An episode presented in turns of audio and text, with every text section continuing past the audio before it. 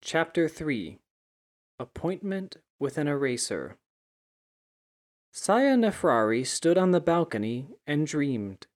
It was a beautiful view, all things considered. She had beautiful things, expensive things, but she could not truly appreciate them. It was difficult not to resent one's prison cell, even if the bars were gold. She slid her gloved hands along the top of the wrought iron railing as she walked the length of her prison. The stone towers of Valaxis rose in every direction around her, tapering off into more mundane, squat wood and stone buildings in the far south, where engineers had not yet bothered to erect proper towers. Those buildings were for outsiders, foreigners. The effect was intentional. If you visited the capital city, you would eternally be looking up at the people you came to deal with.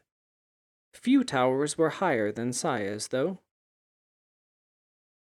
Hers was a floor taller than standard, the noble residences a floor higher than that, and beyond all of them, like the Lord's own hand burst from the earth and reaching toward the sky, was the spire, a shimmering hard iron and white marble structure, the only one of its kind, as far as she knew. It loomed over everyone else. That effect was also intentional.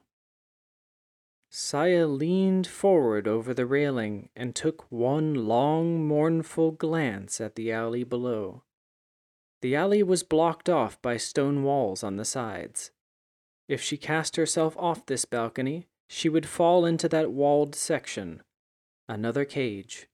There, her caretaker, warden, and friend of twenty years would extract the stone of power from her corpse to be given to some other luckless soul a black stone, a memory stone, far more valuable than its current container.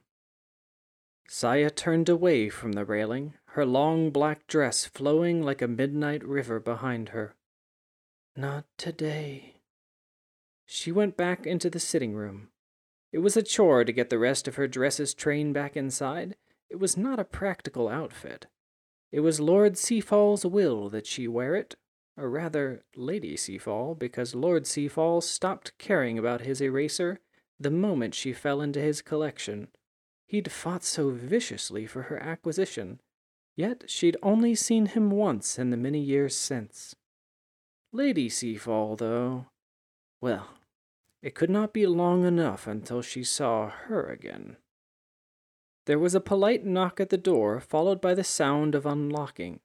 Saya moved to the small table in the room and took a seat in the only chair. The door cracked open, and a sturdy woman with thick curly hair leaned halfway into the room. Oh, good. You're alive. You have an appointment. I have three. No, just the one now. Apparently, Mrs. and Mr. Dacour made up. They're not ready to forget each other just yet. Oh, how lovely. Oh, yes, true love, I'm sure. Jules stepped completely into the room and closed the door behind her, then moved with practiced efficiency around the room, picking up. She straightened the sofa cushions and pulled back the drapes, letting that dreadful light in. You bathed this time, right? Saya rolled her eyes, poking at the breakfast on the plate in front of her. She was careful not to get any stains on her black gloves. Not that anyone except Jules would notice them. You smelled to the high heavens last week. Jules collected the plate and the silverware off the small table and plucked the fork from Saya's hand. I wasn't done with that. Honey, if you haven't touched it already, you're not going to. Now, let me see your makeup. Saya closed her eyes and sighed, then tilted her face up for inspection. she opened her eyes and gave Jules a piercing gaze. There's my girl. You look tired, though. Can't have you scaring off the customers. Jules walked over to the vanity and pulled out a small container of concealer. She started applying it under Saya's eyes with a gentle thumb, just enough concealer to hide the dark circles, but not the crow's feet. That was the trick to convincing makeup dull the imperfections without hiding them, accentuate the features without flaring them. Then Jules pulled Saya into a gentle hug. She let herself be hugged. She let herself be ornamented and perfumed. A few minutes later, Jules was gone, and she was seated on her cushioned chair next to the backless sofa. She could see her own reflection in the standing mirror across the room. Somehow, she looked the part. And she could play that part for a little while longer. There was another knock on the door. Saya pulled her shoulders back and lifted her chin, fixing her eyes on the exact spot where her client's face should be when he opened the door. She settled into the cool confidence of mastery. This was a confidence she did not need to feign. It was confidence born of competence. Please, come in. The door opened, and a man of below average height idled in the doorway, hands fidgeting. She lowered her gaze, just a little, and let a faint smile play on her face, like a spider greeting the fly. That's what they expected from an eraser, after all. The man, perhaps a decade her senior, had black hair turning gray, he adjusted his spectacles and looked around her room in quick darting glances, as if expecting spies in every darkened corner. Miss Nefrari? In response, Saya rose and walked over to him in one long, fluid motion, accentuated by her flowing, ridiculous outfit. She reached partway toward him with an upturned palm, waiting for him to take her hand. It was just far enough away that he would have to step into the room to take it. The first step always had to be their own. I'm. I'm not certain I'll be needing your services. After all, you came here for a reason. I did. Why was that? Because I'm told you're the best. Saya smiled coolly. A subtle touch was best with this one. He would bolt if she tried to force the matter. Mr. Barnes placed a shaking hand in hers. She gave it a reassuring little squeeze and softened her smile just a little. And just like that, he was in the web.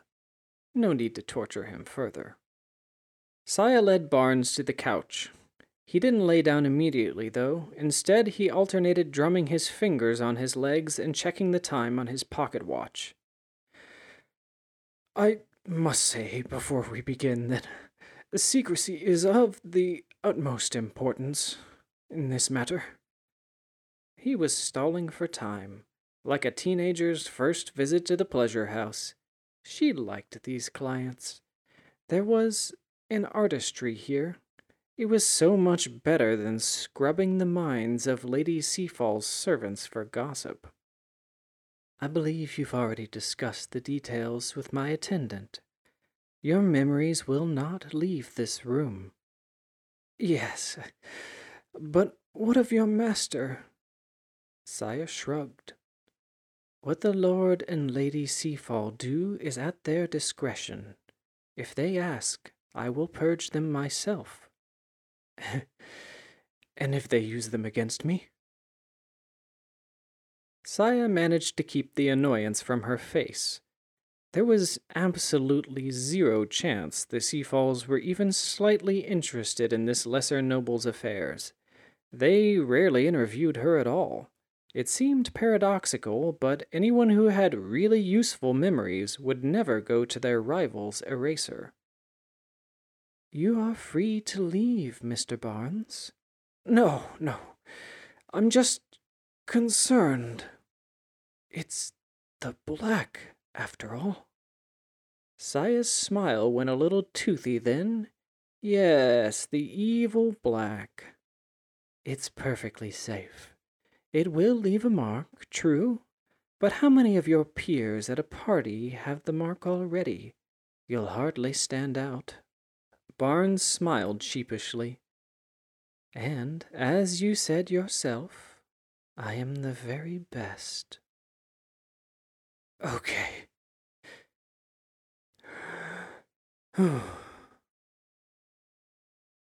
he lay down on the couch and closed his eyes comically tight, like a child awaiting foul medicine. Saya slipped off her black gloves, leaned over Barnes, and pressed her fingers to each side of his head, just behind the ears. Her hands turned black, as if dipped in liquid shadow. There was no need to reassure him further. The moment she formed a connection with his memories, the man fell unconscious. As long as she held his mind, he was trapped here. I'm looking for a young woman with red hair. Saya rolled her head around and closed her own eyes, letting her own mind drift into his memories. And like the fluid strokes of a paintbrush, she began to work on her canvas, a canvas made of memories. Saya skimmed through a life, erasing the memories that didn't fit the story. The story of an aging man with wandering eyes, but faithful hands. A man who had seen a beautiful young woman in his store and turned his cheek. She erased a hundred gifts given in secret she erased the smile of a pretty young woman with red hair. She erased dozens and dozens of evenings of naked playfulness, most of which never involved the act of sex itself. She erased poems and long walks through his rooftop garden, until there was only the story of an aging man who longed for the connection to a younger and unexpectedly interested woman until the only memories that remained told a story, a perfect story of a frustrated but faithful husband. A perfect story and two small black scars behind the ears where she had entered his mind and extracted the truth. An hour later, Saya was washing her face in the basin removing one layer of performance, when she heard the bolt on the door unlock. Jules came back into the prison.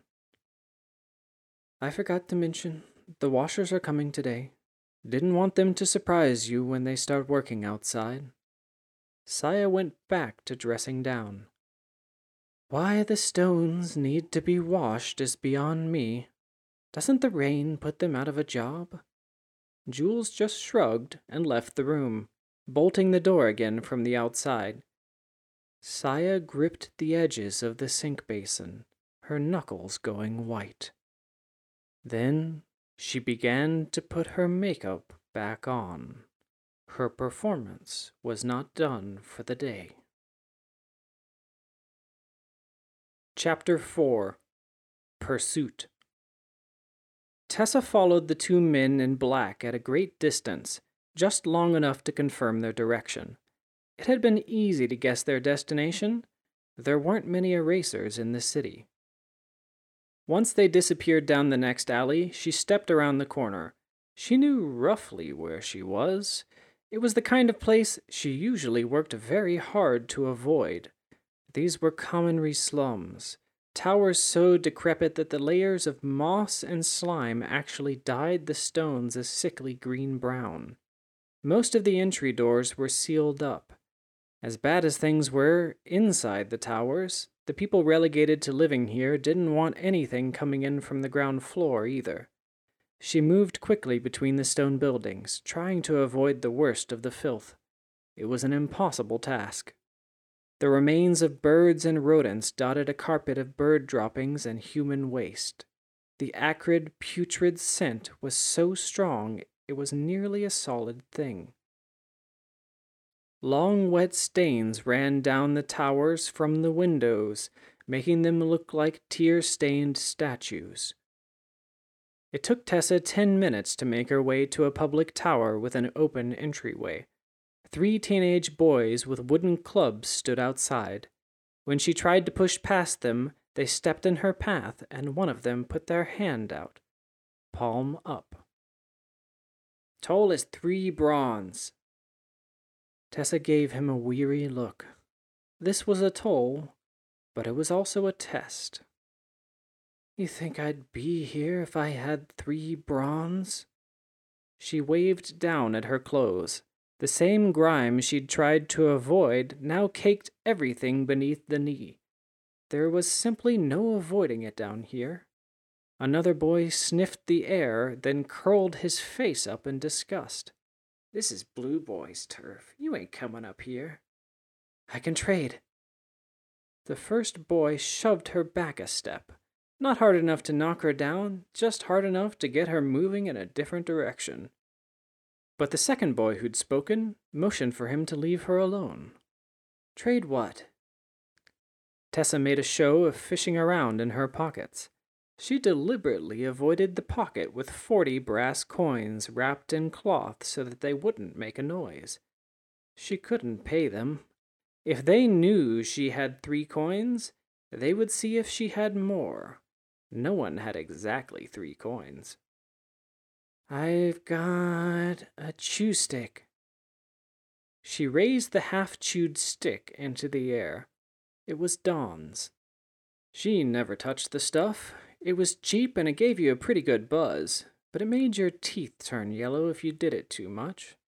The second boy snatched it out of her hand. Gimme that. Then he motioned for her to go past them. The other two boys, for all their earlier pestering, obeyed immediately.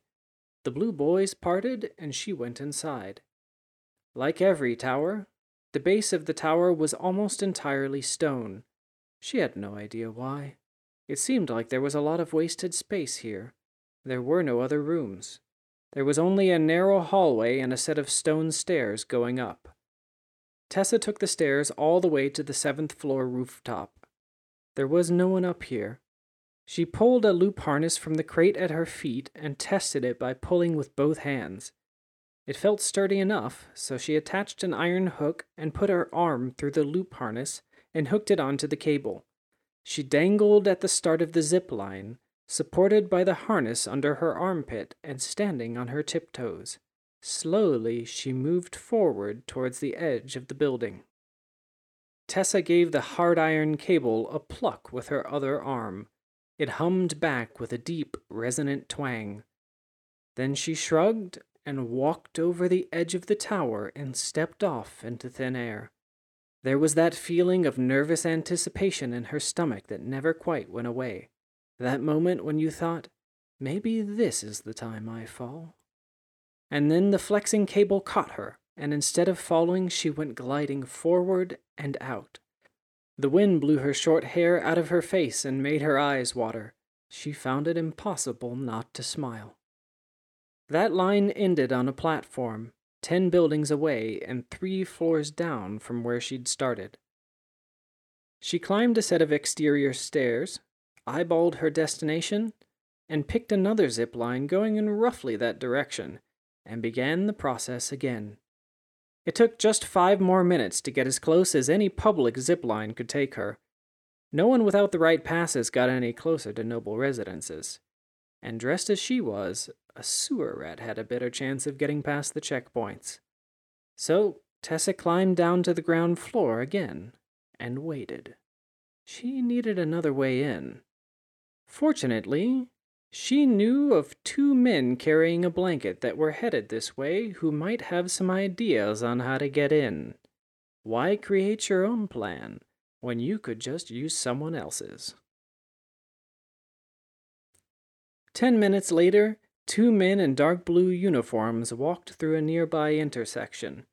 They didn't have a suspicious blanket, but they did have a big wooden cart loaded with ropes, brushes, and buckets.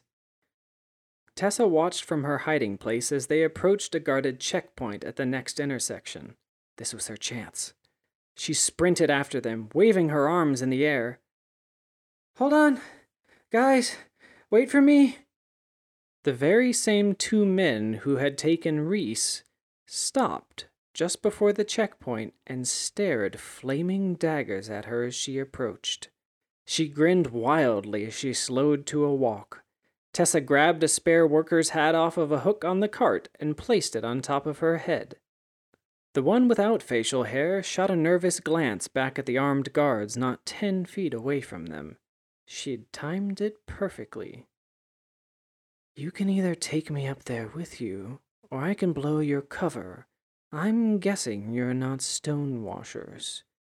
I'm a friend. Let me prove it. Choose fast. Guards are watching. Their glares softened to mere murderous intent. But these people were professionals. Yes, her gamble was working. They turned around and kept walking toward the checkpoint. Bringing my niece today. Hope that's all right.